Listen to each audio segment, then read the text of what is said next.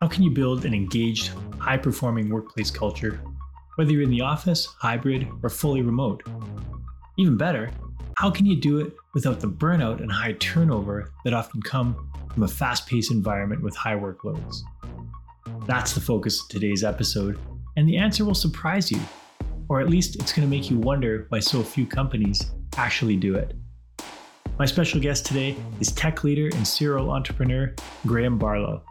He's an expert at building thriving companies and teams. Over the past 14 years, he's built and scaled four successful companies, selling two of them. Now, before you say the tech industry is different, I encourage you to hear his simple philosophy and highly effective strategy for building businesses and teams. Regardless of your industry or company size, Graeme's insights will be realistic and practical. Welcome to the Working Well podcast, the show that explores the rapidly changing landscape of work and well being. Each episode, we dive into the hottest topics in leadership, employee well being, and the future of work. I'm your host, Tim Boris. And before we dive in, let's learn a bit more about Graeme. As mentioned, Graeme is a seasoned serial entrepreneur. He's got an impressive track record spanning over 24 years. He's most renowned for his pioneering efforts in the tech industry, co founding and leading four successful companies that have left a significant mark on the business landscape. This includes co founding a gaming currency company that was acquired in 2006, a social gaming company Rocket Owl that grew to over a million active users and was acquired by Keshmet Technologies in 2014. Uh, then there's ProPet Software, a thriving SaaS company specializing in business management tools for the pet industry, and numerous other companies that continue to thrive today. Since 2016, Graeme has been focused on building Iversoft, a world class software development agency specializing in mobile and emerging technologies. Under his guidance, the company has grown from a team of seven to a nationally distributed team of more than 50 employees with annual revenue approaching $10 million. Needless to say, Graeme knows business and what it takes to scale an idea and a team. All right, Graeme, great to have you on the Working Well podcast. And uh, yeah, over the past 15 years, you've had amazing success. You've built multiple companies, built high performing teams. Wow. Yeah. like that's, uh, congrats on that. Thank you. Uh, Tim, it's awesome to be on the show. I appreciate you extending the invite and I've really enjoyed the conversations to date. It's been awesome kind of learning some of your perspective and sharing what we've been learning on uh, what has been a pretty crazy past couple of years in the kind of employee and cultural wellness side of building building teams and building culture. So excited to be here. Excited to chat. Awesome. Well, I know from our previous conversations and uh, chats we've had uh, off the show, it's I'm super excited to dive into some of these. Uh, you've touched on a few things that I'm, I know our listeners will really get value from, and we're starting to see lots of big changes across, uh, well, not just the tech industry, but workplaces in general. And I think some of the things that you've experienced are going to be uh, tremendous value and and help company other organizations really benefit from some of the learning you've done. Yeah, it's been uh, it's been a pretty exciting and crazy journey, and I mean, one of the things that I'm keen to dive into, especially for uh, potentially your non-tech listeners, is even though the tech sector and at least my, like our current company Iversoft has always viewed ourselves as very progressive in the kind of people and culture space and very progressive in our leadership style and thinking one of the things that has been most enlightening for us over the last three or four years has been how many assumptions we thought we knew about how things had to work or things that really couldn't change. And the more we've experimented with new strategies new approach uh, the more we've been surprised at the results and realizing that a lot of maybe the more traditional philosophies on how things have to happen or how team building happens or how culture becomes a thing um, really aren't what we assumed they were. One great example that I think we we laughed about last time is prior to the pandemic, we had a in hindsight, somewhat comical. At the time, we thought very progressive policy of um, we had a remote work policy where staff could request, I think, one day a month with manager approval where they could work from home as long as as it was planned well enough in advance. And we were like, yeah, we've we've got this remote work thing. Um, and I don't think anyone really used it. And we were not believers in the space. And we went from kind of that mindset to in the span of less than 30 days, taking the entire company fully remote. And at this point now have no office, no physical presence, and have more than 50 employees across the country working fully remote and performing at a higher level than we've ever seen in the 12 year history at Iversoft. That's great. And I like I definitely want to chat a bit about the the productivity side of things. But you a lot of people think that tech now particularly is oh everyone's, you know, globally distributed like Atlassian or something like that. But you were bricks and mortar for all the previous companies and you everyone came to the office each day. So what tell me a bit about how your leadership style has had to shift over that time. Yeah. So I think one thing that's interesting, at least for my own career progression, is I actually started like my first kind of business when I was when I was very, very young in the space, um, like in my teens, um, was a fully remote company. It was the rest of the partners I had in the business were all friends I'd met through online gaming and never really connected in person, never really connected online. And that was 20 plus years ago. Um, so my start in business and tech was remote. Since then, every company I built, um, from kind of consulting to game development to Iversoft, was bricks and mortar. And like when we look back at it, Iversoft scaled up to about 30 people um, in physical space. And right before the pandemic, we had just finished renovating 12 and a half thousand square feet of office space in Ottawa because that was where we were going to be growing and expanding and kind of taking over the world from. And one thing that, at least for me, has been a bit of a guiding star when you see so many experienced voices in the business world and in the tech world saying, like, oh, you can't develop junior talent, you can't do culture, you can't do all of these things online and virtually. Um, I come from the gaming space. I like my entire life has been online. Um, the best man at my wedding I met through playing World of Warcraft 15 plus years ago. And I think we've met in person three times in my lifetime. Um, but has been one of my closest relationships. And I look at the kind of bonds and culture that can be created in online gaming through fairly large teams. Like it traditionally used to be up to like 40 people overcoming extremely complex, extremely um, high paced challenges and if you asked some of those groups if they felt like there was culture, if there was collaboration, if there was shared learning, I think you'd get a pretty resounding and definitive, like hell yes, there is. Uh, that's uh, that's literally what we do. That's what defines us. That's how we make things happen.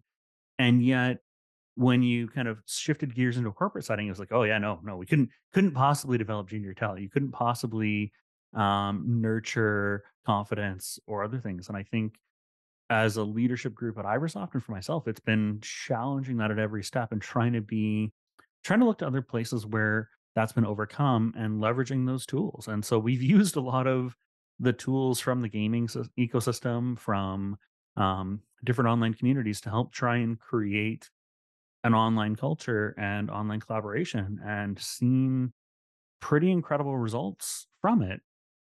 However, it means that you have to be very intentional with it. And this is where I think what you're touching on a little bit of like leadership style has to change.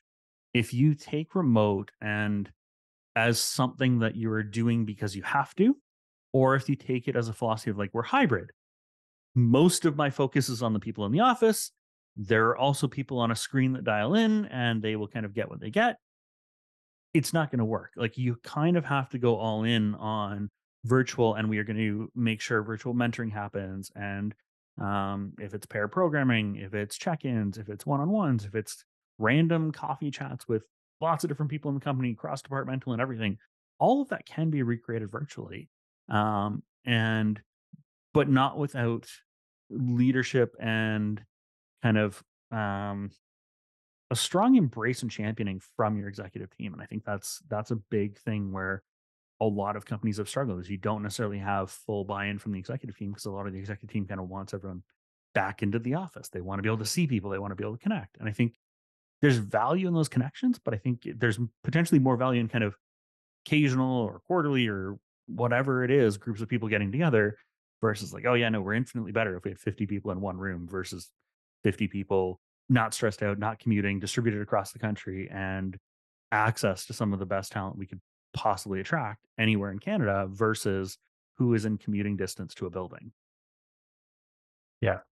Well, I think you you nailed it when you said intentionality. It it has to be a mindset shift that happens is and you use the words uh, going all in how, however you describe it, it has to be a commitment by leadership to say, this is what we're doing and learning from it and, and knowing that you probably won't be able to do the same things that you did previously, or at least in the same way.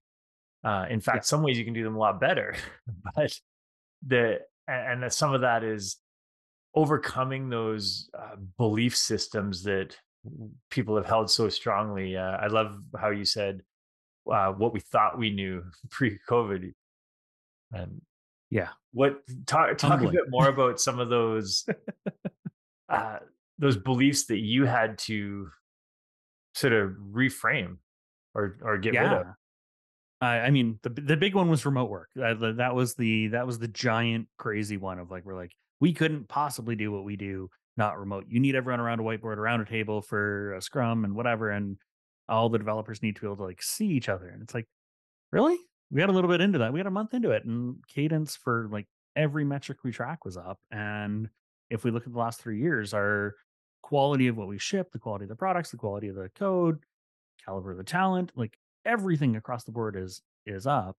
The other thing that I think was a big one is a lot of us bought into the philosophy that culture in a company is defined by the events and the parties or the quarterly events or like the the the stuff outside of the work. And the reality of what we've seen is culture especially in a digital ecosystem becomes way more about the values that bind you together the philosophies that are kind of lived by the leadership team and we hear this time and time again in one-on-ones in reviews and feedback from our staff that one of the core uh, culture tenets at iversoft is transparency um, that we run a very transparent model. We have um, quarterly all hands where we go through all the financials for the company good bad or otherwise. We show expenses profitability revenue um, anything that are that's a concern for us. We go through all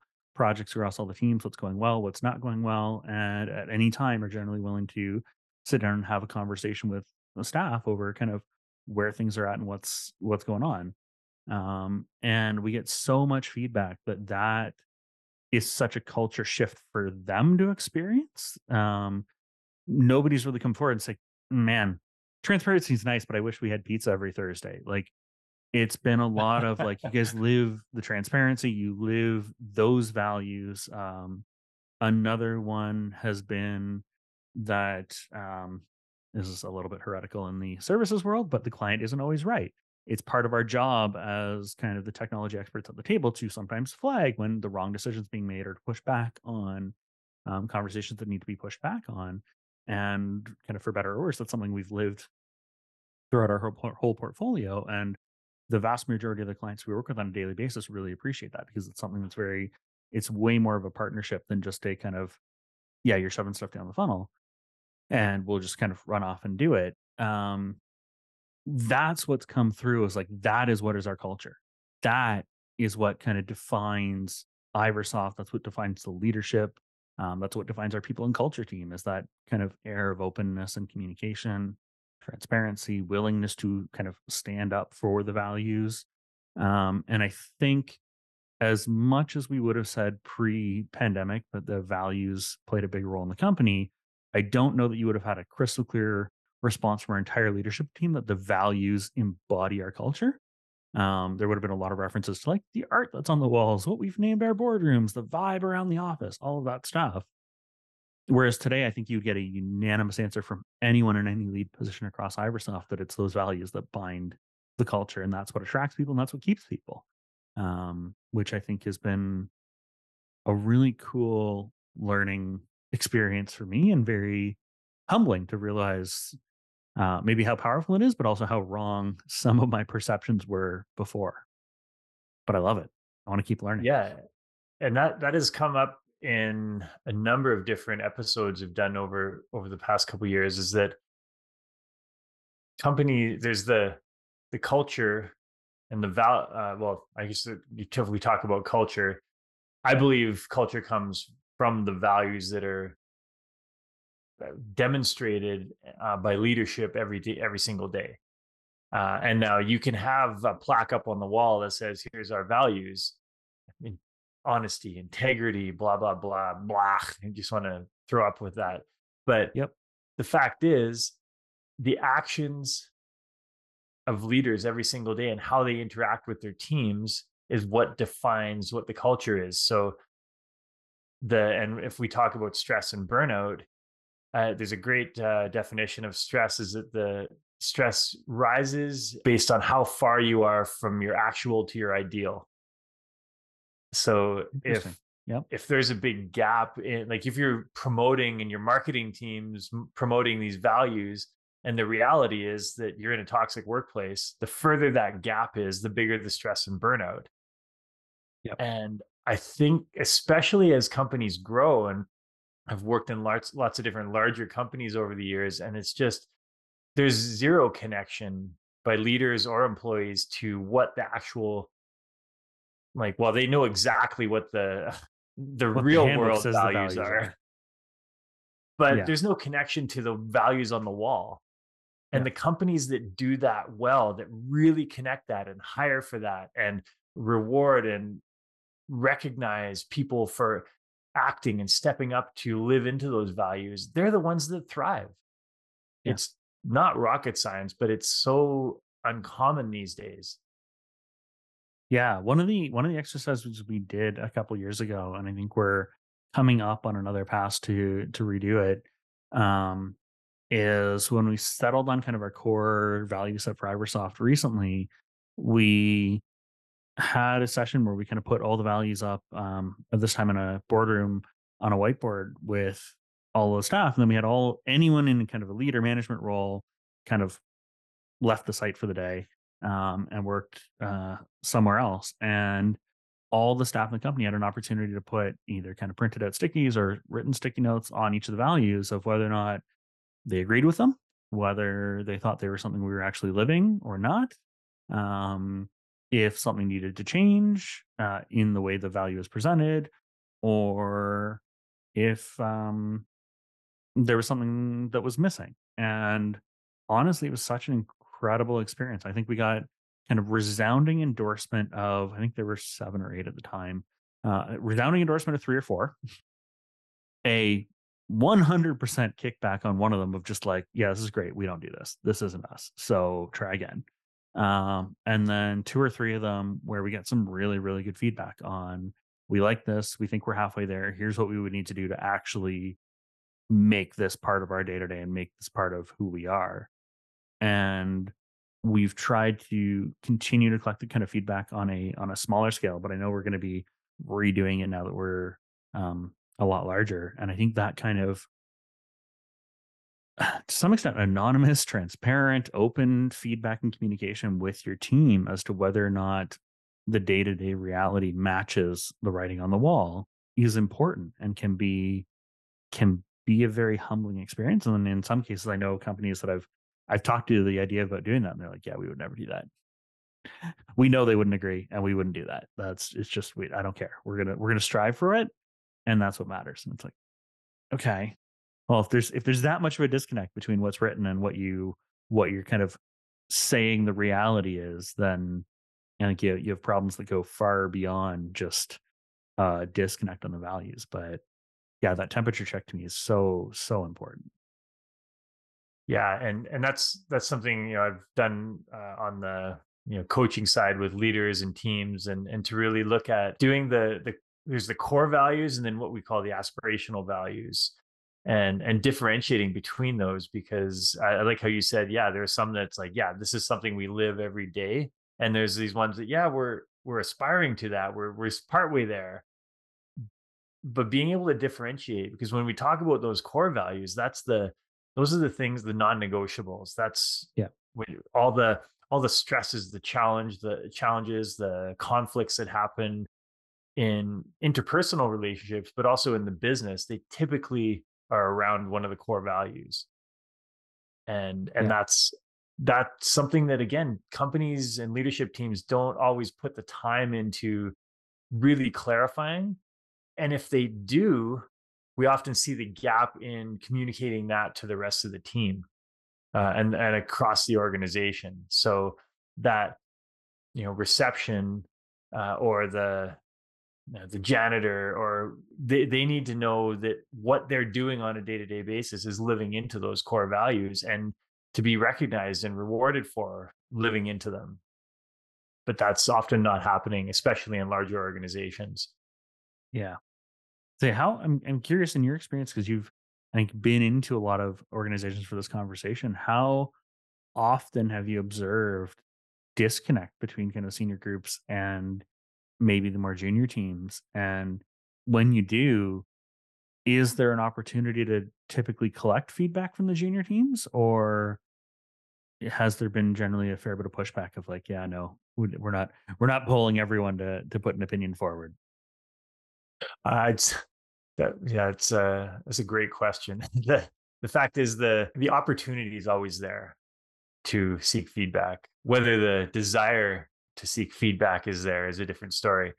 I'd say more often than not, there's is a disconnect between executive leadership team and and call it frontline employees.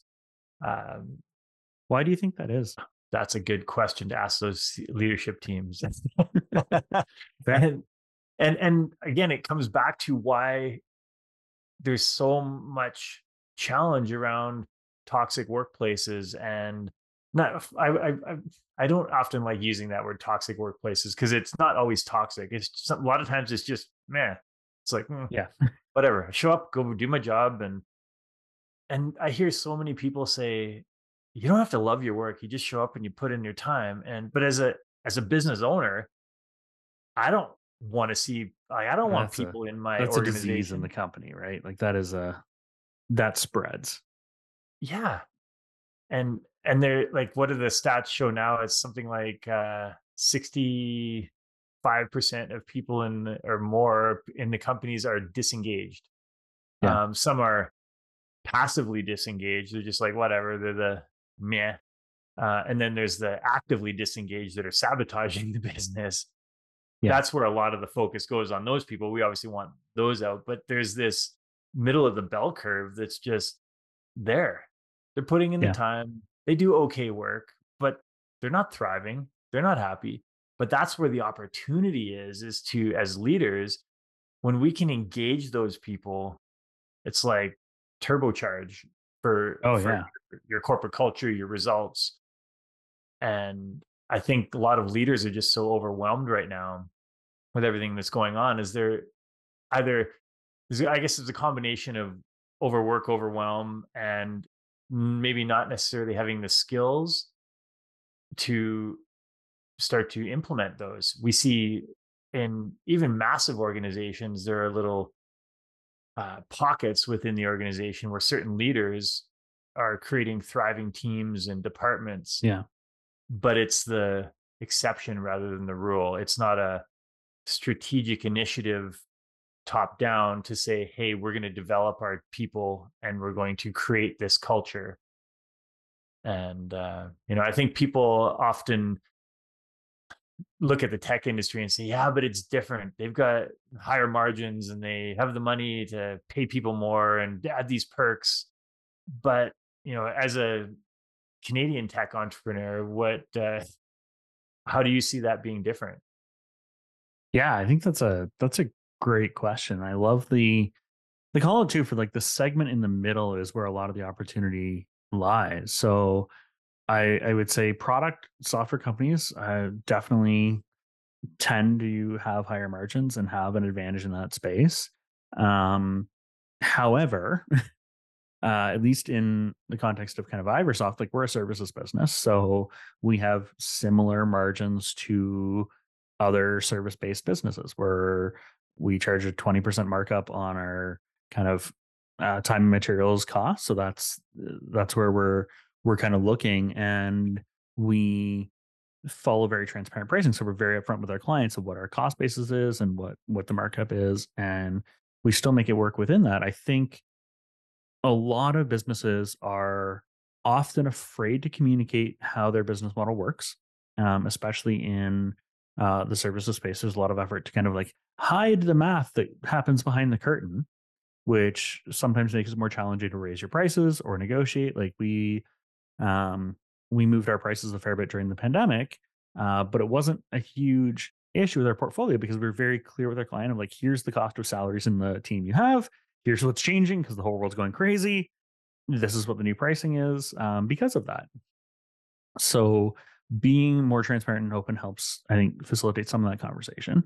Uh, the other thing that I think sometimes gets lost is just because tech has is more knowledge based, it's more um, uh, potentially adaptable to remote. There's a lot of things that we focus on for keeping people inspired, keeping people motivated that is transferable, and a lot of that comes down to um, making sure you've got a culture where you recognize rising talent, be willing to kind of promote quickly. A lot of the times we talk to businesses, and we can be a little bit, a little bit controversial here. And uh, one of the things I love and hate hearing from business owners is like, "Oh, there's no talent. I can't hire anyone." It's like, no, you can't hire anyone at the crappy wage you're trying to pay them.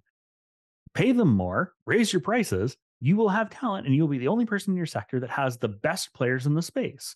Um, and I think that's something that sometimes gets overlooked is happy, motivated, well compensated people do better work. That's just a fact. And you can see that in so much of the data. And I, I would be willing to bet that that translates over to most kind of physical industries, most service industries. We've certainly seen it. Um, and we talk on it a little bit of like, we went remote and we saw productivity go up. Reality is, we saw productivity go up because parents weren't spending hours commuting. They had more time with their family and kids. They had more flexibility of like, oh, a kid is sick. I'm not panicking to figure it out. I can balance stuff a little bit differently. I can do the time I need to do for my job and then still be available um, to make my own food at home or like whatever whatever it is that helped to reduce the stress. It's that's the reality of what helped and if you're not in a remote situation, well, you can't do that. There's so much else you can do in terms of providing providing certain flexibility by providing a little bit of autonomy. Like people are adults, they can make decisions for themselves. When you over track and over monitor and kind of almost over engineer your systems to contain and control everyone, people feel very contained and controlled and not motivated. And so often we see a combination of kind of that system plus a lot of arbitrary barriers to career progression where it's like okay yeah you're you're showing leadership and you're really killing it we require three to five years of experience to move you up to the next role so like in a year from now we can talk about a promotion like if you've got someone that's killing it promote them quickly show that there's upward mobility in your company show that people that are motivated that are working hard can advance um, i laugh a little bit seeing all the TikTok videos and the Instagram videos and everything trending in all of the new generations of like you have to change jobs every two years to progress. And I think in most traditional organizations, that's true.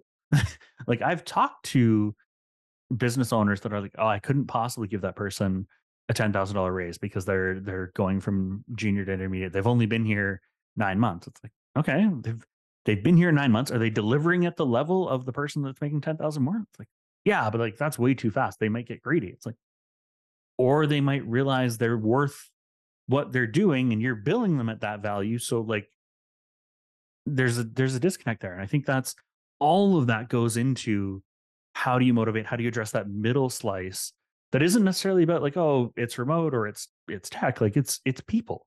Um and that has been kind of our guiding philosophy for a long time at Iversoft. It's like we are a service based business where our product, our offering is really smart people to work on problems. Therefore, as a management team, our only job really is to make sure we have clients and then make sure that they get the happiest, smartest, most productive people we can possibly find them. Everything else is kind of noise. And when you kind of distill it down, like when the figurative lights shut off and the office is empty, there's nothing there. Like we don't have a, a product that we're selling where we're, we sell the talent of people. And a lot of service based businesses are the same way. And, but don't necessarily recognize the people as the product, right? They, they think it's like, oh, it's, it's our brand, it's our legacy, it's whatever. And it's like, it's, that's part of it. But at the end of the day, you're selling people doing things. And the more skilled those people are, the happier they are, the better they are with your clients, the friendlier they are, the more successful your company is going to be. And so finding a hundred different ways to improve wellness and happiness is how you grow talent at those companies. It's how you retain people. Love it. Yeah, exactly. Like hire great people, support them, help them learn, grow, and improve. And then if we take some of the um, recent stuff, it's then you put tracking software on the computer so it tracks their mouse strokes and keystrokes. Like, come on. I, I, yeah. I I shake my head when I see that in the industry these days. It's it's funny because it's such a hard line to walk. And we've actually had to have a lot of conversations with staff about this because as a remote business, I mean, like we ship technology all over the country. We have proprietary code on people's computers.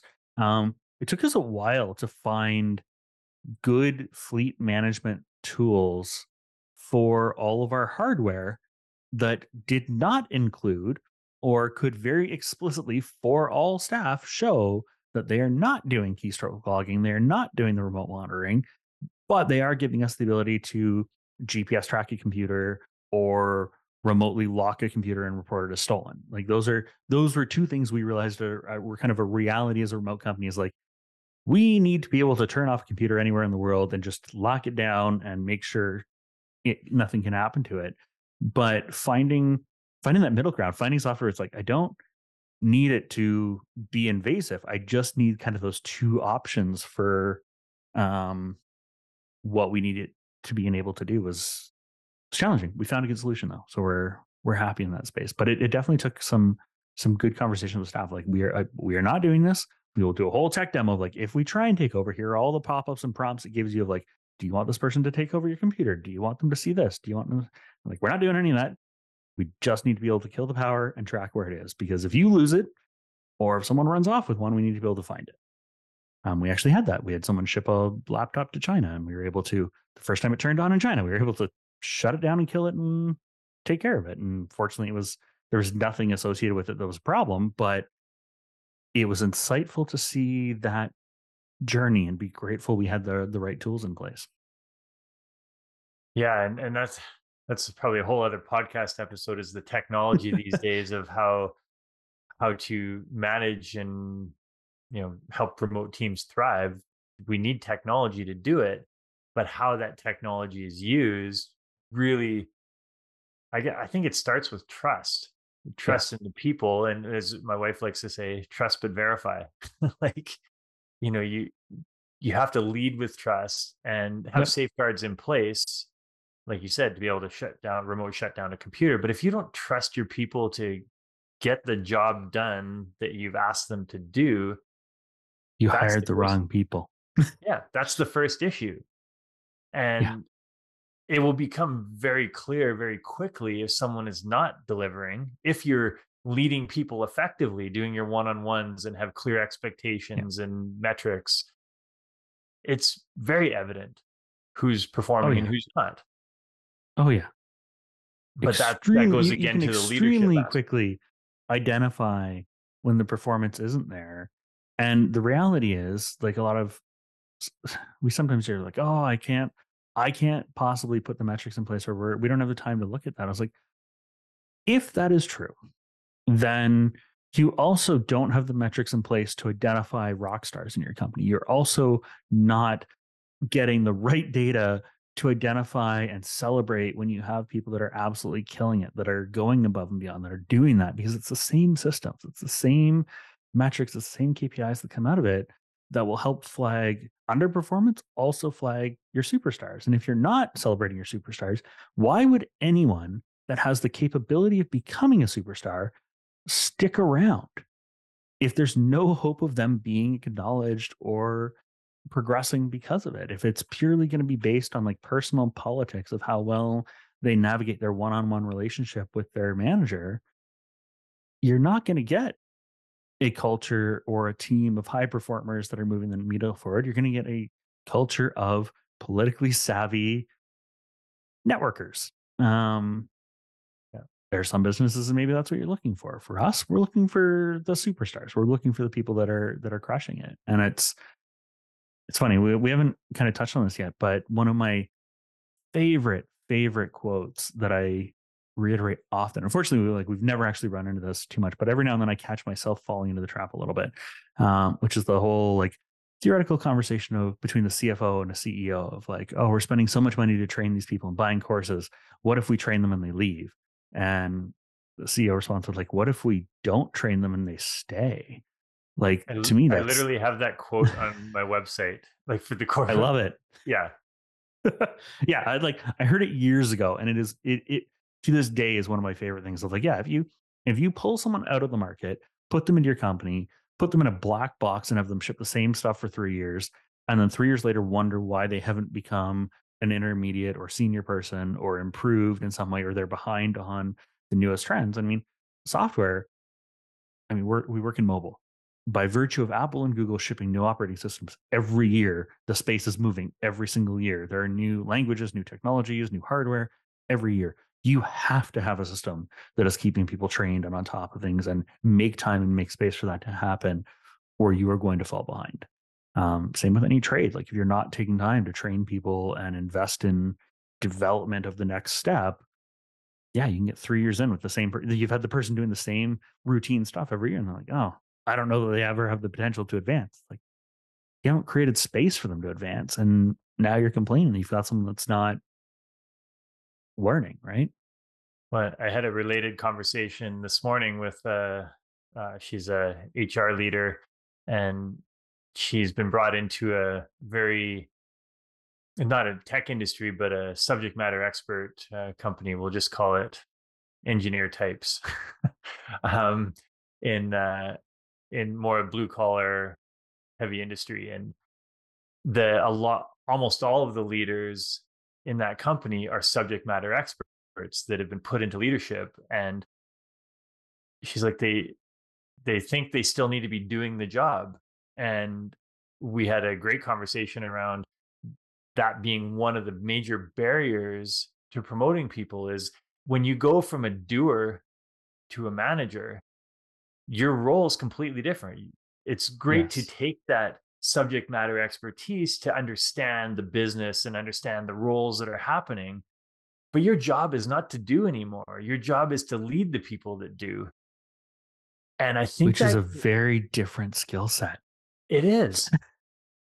yeah. And it, it's something that still, in, even in large companies, gets completely lost our people and culture team would be losing their minds hearing you this say this right now. So it's it's funny you say that. Like one of the things we have leaned into huge in the last six six months. Um, it's been a, it's been on our periphery before, but like I would say the last six months has had a like heavy concerted concerted effort at Iversoft at least. Is we realized as we were getting bigger and bigger, and doing just that of like take your most senior developers, your most senior designers, your most senior whatever, and moving them into leadership positions, shockingly, just because you change someone's title doesn't actually mean they have any training or understanding how to lead and manage people. Um, and if you don't take a proactive stance, you end up with a one on one six months later that's like, oh, we're getting a lot of negative feedback that you run really bad one on ones.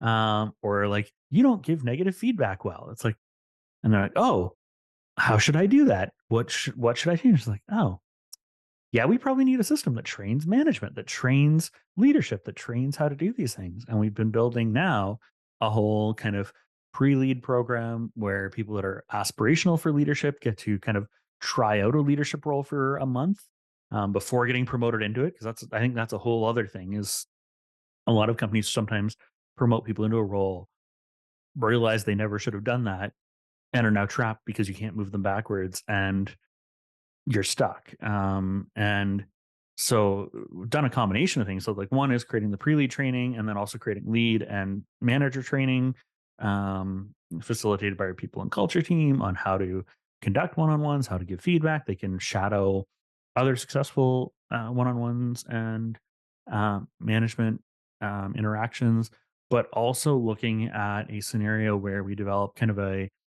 forked or split career path within Iversoft where there is a path that people can go down where they continue to become subject matter experts and can continue to advance their career, or they can choose to branch into management. Sometimes I think organizations set up a structure where you hit a plateau where the only way you can advance is management, and not every domain expert should be a manager. Sometimes it's okay for them to just continue to become a more senior developer, designer, architect, engineer, whatever. I mean, like, yeah, some of the some some of the best engineers I've ever met or worked with, phenomenal engineers, probably should never run a team of engineers. Um, should be a rock star contributor on a team of good engineers, um, but have zero interest in the people management side of things. Yeah, and that's there are a lot of okay. people that just don't want to do that. They're they're like, I love what I do. I want to keep doing this. I'm good at it, and embrace that. But they shouldn't Yeah. be necessarily penalized for that. No, and and I think that's that's one thing that is challenging, and I definitely think it's easier in tech is there isn't necessarily really a ceiling for where people can advance in their own proficiency and discipline as um as a just peer developer or um like software architect. I think there's potentially more of a ceiling in other industries or other roles, but I don't know. But I think having an intentional structure in your organization where people can advance in both paths is important if your goal is long-term retention. If it isn't, then I think being very candid with people of like, yeah, the only the only step forward for you for here is into a management role or into another company. Um, and I think you can always find another company that will potentially pay more for that discipline um, if they're not providing that opportunity. But yeah, the answer isn't always just force every senior person into team leadership because it's also a good way to scare off a lot of high performers on that team if you put someone into team leadership that is not interested in the person management side of things and they would infinitely prefer to be a doer um, and we've we've definitely been through we've been through that before where we've promoted phenomenal talent into leadership roles and then realized we we took away everything that made them excited about their job and months in they're just going like this is not for me like i i want to go back to the doing stuff because the the people management side is exhausting um, Yeah. whereas we want the people that are lit up by like coaching and supporting and developing talent and passing on knowledge and technique and all of that but um yeah And to give again them it the all has to be intentional Yeah, to, to when they get put into a position to make sure they have a development path to build the skills needed if they if they want to go into that path. Yeah. And and that comes back to just that overall culture and building great teams. If you have the right training to develop people into the role, you like who's uh, engine like a great doer engineer can become an amazing leader. But as you said, it's a different skill set that has to be you developed. teach them And they, went to, they went to school for years to become an engineer. They have years of career progression in the doing. All of a sudden, you shift gears on them, drop them into a role, and are like, you should be just as good at this as you were at the engineering stuff. It's like, how? On what world? Like, you have to give them the skills. You have to at least take a step there. And I'm not in any way saying we've figured it out. We're in the process of like figuring it out and finding the gaps and, and learning. But I think that's something that I see happen over and over again in in companies is like, yeah, it's just you get promoted, and as soon as you have the like new salary and title, they're like, all right, well, you're a manager now. Manage. Yeah. It's like, yeah, it's crazy. Yeah. Now, one thing I we touched on briefly earlier that I really wanted to dive into maybe as a bit of discussion is like we've seen the role and structure of HR people wellness change dramatically. Uh, we've definitely seen it shift in Iversoft. I wanted to maybe get your opinion and share share some of our insight on like what do you see has changed in the leadership structure in organizations from what was traditionally like your I don't know C level HR role to the introduction of like people and culture roles to the introduction of like potentially wellness roles. What is what's changed? What do those roles mean? What's different between them, and how do companies benefit from that? Yeah, the the role of HR has drastically changed over the past few years. Um, in the past, I call it pre-COVID, HR was seen as basically the an administrative administrative function. Um, Okay. the there were it was the most common structure in most organ, especially large organizations, large to medium, would be your CEO, the COO, CTO, and then VP of HR, and just that in itself. I, I often use the uh, analogy of HR sits at the little kids table at Christmas, like, they- and you know they're not Yep. treated uh, from a mindset standpoint as unequal in the C-suite. Now, there are and pre even pre-COVID, there were companies with C-level HR, and and I think in those companies, depending on the person in that role, there can be a much more strategic role. So um, you know, I talk a lot about chief well-being officer, and and tech, technically the right person in a, a CHRO role or a CPO role can can do a lot of those things and have that same impact. But what happens is a lot of the people, well, I, every CHRO or C, chief people officer I've seen has come up through HR, and so they're steeped in the HR mindset of payroll benefits, um, and they might be very good at um, managing the the financial aspect of the people uh, business, but very few C level HR people are seeing the overall strategic impact of well being throughout the organization, um, and and that's where I'm like, have people do have HR do what they really do well, which is the people side. And while well-being is definitely people side, there's also uh, a strategic component, organizational structure. Um, it go uh, well-being goes to leadership, uh, learning and development. It goes to operations. It goes to sales and marketing. It's finance. Where's the budget line items to get all these things in place? And I think that's a well, I don't think I know it's a different skill set than typically comes up through um, years and decades in in HR. Right. Not to say it can happen because there's a lot of a massive and, and rapid change in HR over this last few years. I've talked to so many uh, business owners and, and C level leaders that are like, I've talked at the start of COVID, I talked to my HR um, director or VP more times in the last like month than I have in the previous 10 years combined. Like, It's like, problematic, but I'm glad we're heading in the right direction now. Okay. yeah, exactly. And, and, Yeah. you know, whether, whether it's a chief well-being officer or um, CHRO, as long as strategically well-being is placed at, in the C-suite and there's line item accountability for the performance of people, um, and and that is a multidisciplinary uh, impact. It's how do we restructure operational processes to help people thrive? How do we set up the budget to allow people to do that? How are we internally marketing to our team? How are we externally marketing to attract people? And so all these things are, are there. And I've used the analogy before of the uh, the pieces of the puzzle. Yeah. So there, in most companies of of any size, uh, with say 50 people or more, they have most of the people, most of the pieces of the puzzle on in place. They've got a great benefits plan. They've got a learning development team, a people team. They've got the finances and the operations, and it's there. The systems are in place to run the business well.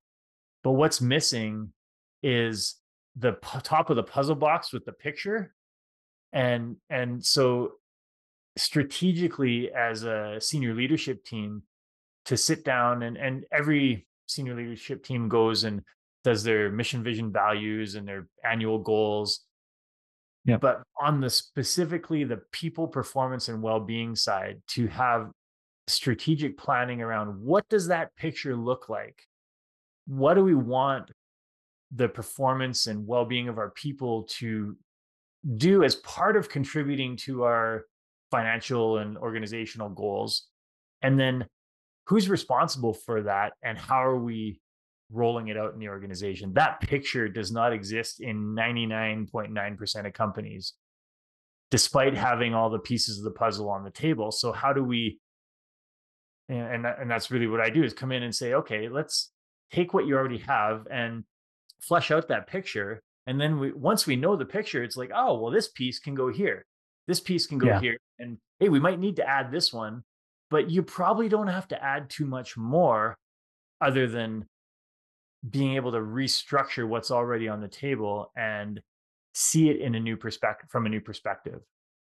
And, and so I think that's not happening even in companies with uh, CHROs. I would agree with that. I I would say we're we're part of the way there, but I can't necessarily think of other companies I've interacted with that have that picture mapped out. And I think that's yeah, it's interesting. It's one of the things that we've we've run into as a question we got a lot early on is like we added HR as a function in Iversoft earlier than I think most companies do. We had a full-time person in HR by the time we were nine people Mhm. and have had full-time HR from that point on. Largely because what we said at the beginning is like our entire product offering is smart people. Therefore, if we're not doing the right things to attract and retain smart people, we don't have a whole lot to to do. Um, but tying the kind of overall wellness philosophy together and having those metrics, I think that's something like something I know our people and culture team has been building KPIs for and really diving into how to measure and how to um, improve. But you're absolutely right, and like the vast majority of companies haven't connected those dots yet. They have the they have the pieces, um, and they could, but starting those conversations at the senior level, I think is is challenging.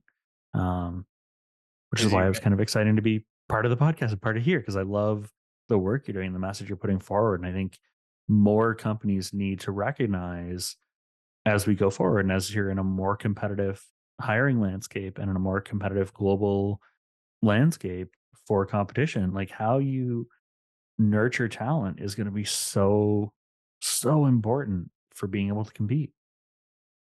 Well, you you talked about it earlier in the first few minutes of the in, intentionality and and the mindset, and until C-suite leadership starts to look at it through that lens, it's not going to happen. Uh, and the the frustrating part for me over the past few years, and well, not me, just me, but the the well-being industry in general, is that billions have been spent on increasing benefits plans and um, doing different workshops and seminars, which is those are great tools in the toolbox. But without the bigger picture and the strategy, how do we know those are being effective? And we know right now, based on the stats, they're not being effective, despite Yeah. billions of being spent. People are more stressed and burnt out than ever. So that senior leadership is like they're they're throwing it out there, checking the boxes and saying, "Yeah, we had to do this. We had to do this. It looks good on paper." We're not measuring the outcomes, and it's finally starting to shift. We're three years plus since COVID hit, and finally people are like, "All right, I guess we can admit what we're we were trying to do isn't working."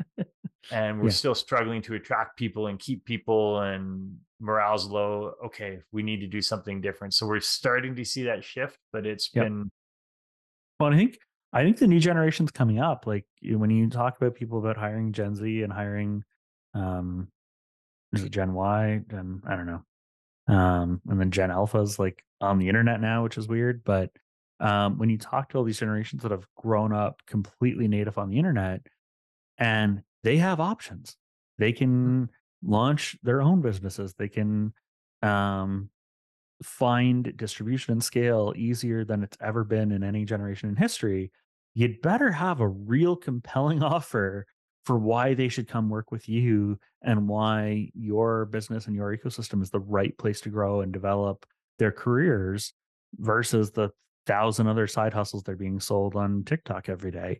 Like, and I think what's funny is I keep hearing from uh, maybe older generations that like the new generation doesn't want to work. It's like, no, they're content to work. They just don't want to work at a crappy job and they've got options that they could do themselves that may not pay quite as much as your entry level position, but close enough that they're not going to notice a lifestyle difference. And in one scenario, they're in control of their lives. In the other scenario, your monitoring keystroke software is going to just haunt them forever. So, yeah, I think the there's a big shift coming um, across all industries about how businesses operate to attract and retain talent, and it's going to be it's going to be exciting. I think it's it's taken a bit of a step back in the last couple of months with the kind of probably correction in the tech industry from some of the overhiring during the pandemic, but I don't think that's going to last. Like you're not seeing a ton of big tech companies laying off tons of people and then nobody's rehiring, nobody's growing. Like there's there's a equal cohort of new companies coming up and growing and gobbling up the talent that um yeah, we're seeing we're seeing change coming, which is which is exciting. It's been uh, probably a pretty crazy journey in the wellness industry or like the kind of corporate people industry for the last uh, eternity. yes. Trying to change the the narrative. Well, and and one uh, one last thing I wanted to touch on is uh, something we had discussed in a previous conversation about some of the changes uh, that Iversoft made in well when going fully remote and some of the learning uh, around flexible culture, uh, the compressed four day work week, and how what the reaction was from clients and staff on that. Yeah, that was uh that was an interesting experience. We we went remote, and then I think within a year of going remote, we started having lots of conversations They're like, okay, if this is like this is our world now, we've fully embraced the remote thing. What else what other assumptions do we have that were kind of untouchable things that maybe we should go challenge it again? Um be, largely because we'd all had our eyes opened on like 100% consensus of like remote's not possible. Remote is infinitely better than everything we were doing. Okay what else do we believe is kind of a sacred rule that could be challenged and we started looking at a lot of the research and i think our uh, director of people and culture and our COO brought some of those forward, and we're looking at like there's all kinds of research, especially in the knowledge based industries world of like four day work weeks are um, potentially competitive, potentially a big advantage. Um, we weren't at a state yet to go fully in on the kind of four day shortened hours work week, but we had seen overwhelming feedback from our staff that going remote, the biggest change to their lives had been the flexibility, had been the capacity to accommodate shit happens in your family. Like your kids show up, your kids are sick, or like you need to pick them up at three o'clock, like whatever it is. And we started looking at, okay, well, how do we lean into the flexibility? What do we actually need from people? How often do we need to meet? How often do we need to be calling people in for a video call or a conference call? And how often are we on calls with our clients? Because a lot of the times our client work is kind of heads down writing code or um, testing apps or whatever it is. And so we piloted, we introduced it for the company and piloted it for, I think, two months. Um, the idea of a compressed 40 hour work week. And what that meant was we established what the core office hours were for Iversoft. So these were the core hours that we expected to be able to book anyone in a meeting and they would have to show up without um, giving us prior notice for something. And that, that ended up being um, 10 a.m. to 3 p.m. Eastern that five window, that five hour window, Monday to Thursday, we needed to be able to book anyone in the company. Outside of that, how you accomplished the rest of your hours or how you got your schedule done was kind of completely in your hands. We had some staff say, no, they want the eight hour Monday to Friday week. We had a lot of devs that were already doing longer hours because they weren't commuting, saying, well, I've done four 10 hour days, Monday, Tuesday, Wednesday, Thursday. Does that mean I just don't have to do anything on Fridays? It's like, yeah, if you've if you've put 40 hours of kind of code into the system and you've logged that time, we're not asking for an extra day from you. It's okay. Um, what it required from a company process standpoint was you cannot book mandatory meetings or client meetings on Fridays. Um, for some people, that gave them a quiet heads down day. For other people, they'd already done their 40 hours by the end of the day Thursday, gave them a three day week. And we left it flexible so that it's not like you have to lock in at your contract signing that I will do this. It, it can vary week to week as long as we need you there 10 to 3 and we need you hitting all of your deliverables every week.